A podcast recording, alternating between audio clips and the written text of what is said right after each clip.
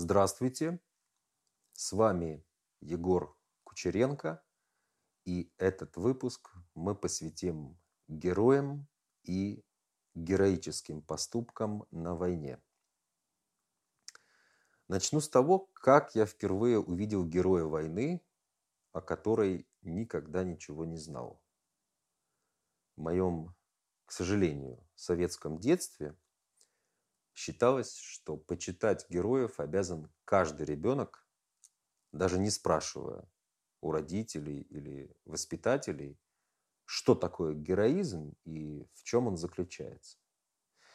Я бы не хотел говорить о героях Второй мировой войны и тем более о пионере по фамилии Морозов. Была конкретная встреча с конкретным героем того времени. В детском саду к нам приходили ветераны Афганской войны. Рассказывали свои истории. Мои 5 лет слово «солдат» ассоциировалось с почетом и уважением. Так было принято.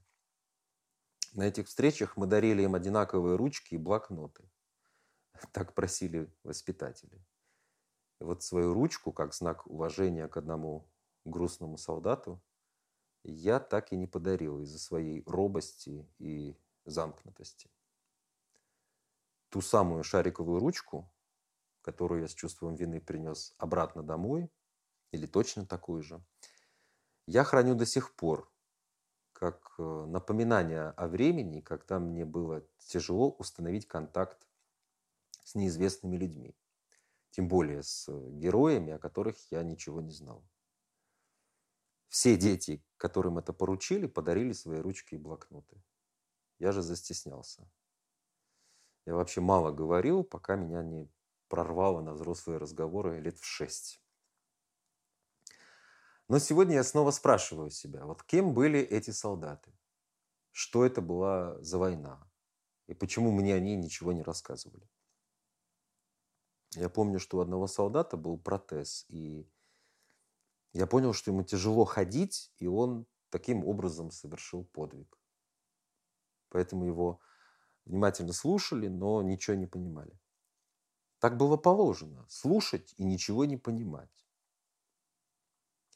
Особенно страшно, что никто не понимал и не мог понять, как это ужасно и больно жить без ноги. Моя воспитательница Александра Филипповна при этом пускала слезу, и я следовал ее примеру. Непонятно было, мне жаль солдата или я им горжусь. Мне вообще непонятно, почему мы плакали и восхищались, если на самом деле никаких нас не было. Не было никаких людей, которые жили и понимали, что они живут. Вспоминается великий психолог и философ Георгий Щедровицкий. Он как-то сказал в начале 90-х, что советские люди – это вообще не люди. Поэтому иногда я думаю, что так и не смог стать человеком среди людей, которые не были людьми, судя по определению этого честного гения.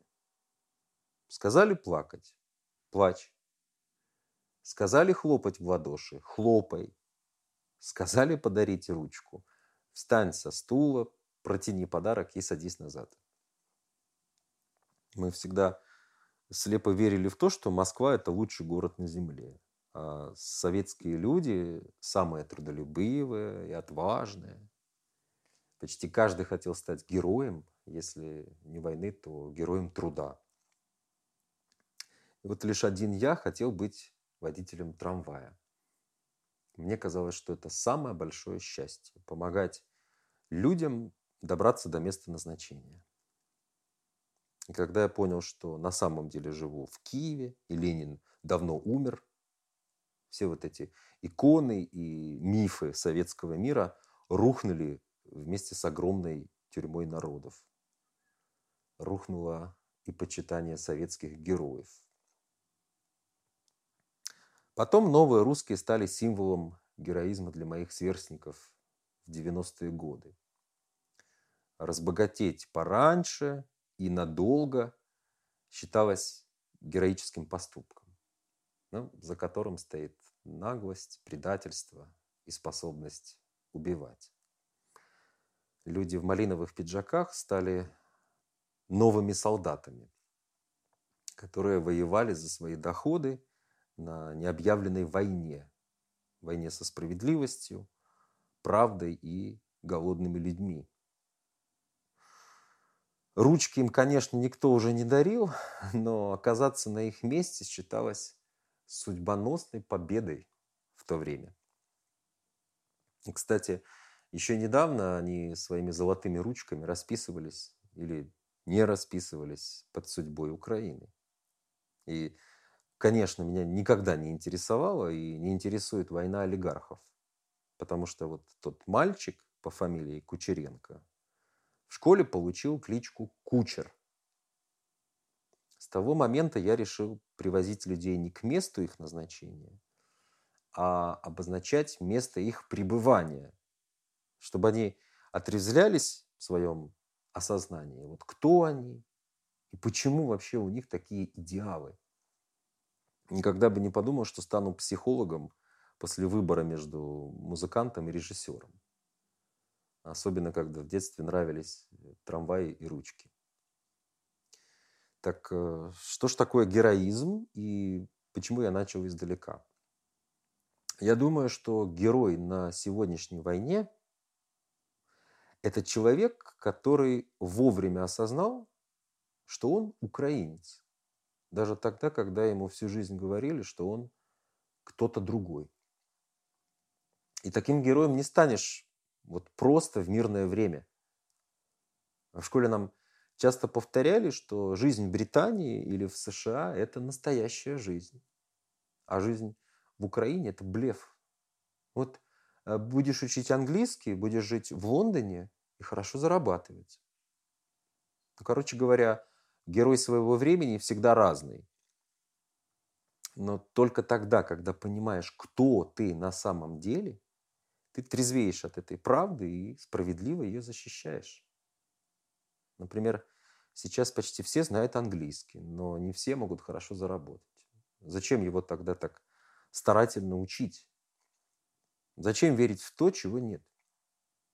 Нет никакой дружбы народов, никакой успешной карьеры за рубежом, никакой даже евроинтеграции нет. Ничего нет, кроме того, кем ты являешься на самом деле. Вот почему вопрос «Кто я?» должен прозвучать вовремя для каждого из нас. Когда мы поняли, что мы украинцы, началась война. И она началась, я думаю, сотни лет назад. А может быть и наоборот. С началом войны ты точно понимаешь, кто ты есть. Сегодня ни у одного нормального человека нет сомнений в том, что побеждает тот герой, который точно знает, кто он на самом деле. Никакая школьная программа не поможет тебе понять, что ты украинец. Даже если ты свободно и профессионально общаешься на украинском языке. Даже если ты глубоко изучил историю своего народа. Думаю, что такое осознание приходит тогда, когда возникает второй вопрос. А кем я вообще был, если вот прямо сейчас умру? И вот здесь соврать себе просто невозможно. Откровенное признание того, что ты тот, кто ты есть на самом деле, это тоже подвиг. Потому что без него невозможно осознанно умирать за правду. Поэтому героем нельзя стать постепенно. Есть только один миг, в котором ты или герой, или нет. Или осознал, или умер так, ничего и не поняв. Если я, вот, например, захочу совершить героический поступок, как многие воины вооруженных сил Украины, то я совру и себе, и другим. Потому что даже в качестве психолога я не хочу и не могу быть героем. И в качестве мужа или отца я не хочу быть героем. Это не от скромности. Просто героем невозможно стать специально. Герой не знает о том, что он станет героем. Я думаю, что каждый военный, который сегодня готов отдать жизнь за свободу своего народа, по моему глубокому убеждению, это не только профессионально подготовленный солдат, но и мудрый человек. Он точно знает, кем он является на самом деле. И какое дело именно его. Потому что если бы это было не так, я бы вот в этот день, в апреле 2022 года, возможно, не говорил уже. И, может быть, даже и не жил. Наверное, иногда героизм на войне – это мгновение. Но для тех, кто десятки дней держит оборону, это вечность. Я уверен, что многие хотят, чтобы этот ад побыстрее закончился. Чтобы о нем не вспоминать и не говорить. Не говорить, кстати, так много, вот как те, кто никогда не был на месте конкретного героя на конкретной войне. Потому что осознание того, что ты на своем месте и совершаешь свой долг, это и есть путь героя. Хотя тебя не обязательно должны прославлять, как других героев, но кроме тебя самого, твой собственный путь никто не пройдет. К сожалению, есть дороги, по которым многим людям так никогда и не пройти. Просто не все спрашивают себя, кто они и куда держат путь. Когда я вспоминаю свое детство, то понимаю, что некий такой путь героя был нигде и в никуда. Он был создан для тех, кто по нему не собирался проходить. В университете я познакомился с уважаемым участником Афганской войны, который считал, что она дурная, и лучше бы ее вообще не было. Кажется, что герои нужны тем, кто еще не понял, кто они и какое у них призвание. Но пытаться повторить путь своего героя, например, национального или общепризнанного в мире героя, это быть советским человеком, который, как я уже заметил, вовсе и не человек. Во-первых, этот путь невозможно повторить. А во-вторых, его нужно почитать, понимая, что за ним конкретно стоит. Что за ним стоит изначально. И вот без этого понимания никакая школьная программа и государственная политика не решит проблему национального самосознания. Сознание, в котором каждый понимает, что он украинец всегда, а не в отважных поступках и смертельно опасных ситуациях. Он изучает и уважает язык своих предков и историю своего народа, чтобы пройти свой собственный путь, о котором ему очень долго, может быть, ничего не известно. Сегодня наши дети понимают о себе то, что мы поняли лишь через 30, 40, а может и 50 лет после рождения. Возможно, мы одновременно выросли вместе с нашими детьми. Это, пожалуй, отдельная тема. Так почему же героизм – это чувство, которое нельзя так просто включить, отождествляясь с героическим поступком славного героя? Потому что стать героем – это вообще не цель. Подвиг героя, его путь – это своевременный поступок, то есть в нужное время и в нужном месте. Простой пример. А почему те, кто твердо верит в Иисуса Христа, не собираются проходить его путь? Почему так? Потому что его путь уникален и неповторим. Потому что хотеть быть как Христос – это богохульство или психическое расстройство. Так, может быть, героями все-таки не становятся, и, может, даже не рождаются? Может быть, герой войны – это те осознанные люди, которые в нужный момент совершают свой смертельно опасный долг? Может быть, вовремя выходить на митинг в оккупированном городе – это тоже подвиг? Может быть, и в мирное время маленький брат, который спасает сестру из горящего дома, это тоже герой? Может быть, многодетная мать-героиня – это тоже ее, и только ее одной, жизненный подвиг. Даже послать русский военный корабль оказалось подвигом, о чем, я думаю, автор легендарного словосочетания и не подозревал.